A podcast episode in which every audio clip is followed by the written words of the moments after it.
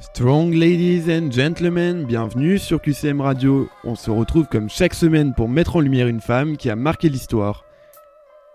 Est-allemande, chimiste de renom et figure de l'Allemagne depuis plus de 15 ans, Corentin vous dresse le portrait d'Angela Merkel, et c'est tout de suite dans En voiture Simone. Sur QCM Radio. Dans ce vieux Berlin des années 60, une jeune adolescente sillonne les rues tout en longeant le grand mur. Elle grandit depuis 1954 dans un monde coupé en deux.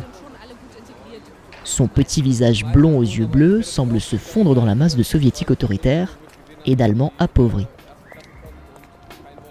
À cet instant précis, Angela Dorothea Kastner, alias Angela Merkel, n'est qu'une excellente élève pleine de rêves. Bien loin encore de ses premières heures en politique, elle se passionne pour la chimie. La voilà devenue chercheuse à l'Académie des sciences de Berlin-Est. Rien à voir avec la figure contestataire qu'elle devient à la fin des années 80. La brillante chimiste finit par évoluer dans ses idées, et bien que divorcée, elle garde quand même le nom de Merkel. Elle commence à participer aux actions de la jeunesse libre allemande, un mouvement étudiant interdit par les soviétiques en 1951. Dans la foulée, elle devient plus radicale en intégrant le Renouveau démocratique, un mouvement chrétien d'opposition au régime. C'est la première fois qu'elle pose un pied en politique. Après l'effondrement du mur de Berlin, sa carrière politique est bien lancée. Déjà porte-parole du mouvement qui s'est imposé au pouvoir, elle devient membre du Parti chrétien-démocrate qui vient d'être créé.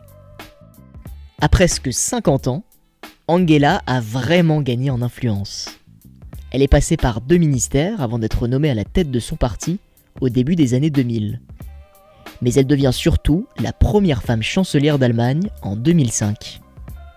Et si elle a déjà gravi la marche la plus haute, l'avenir lui réserve encore des surprises. Trois réélections l'attendent. La dernière, le 24 septembre 2017. Et oui, fin septembre a toujours été synonyme de victoire pour la chancelière. En 2013, elle était déjà classée à la deuxième place des personnes les plus puissantes du monde par le magazine Forbes. Celle qui est devenue le visage de l'Allemagne. En voiture Simone. Sur QCM Radio.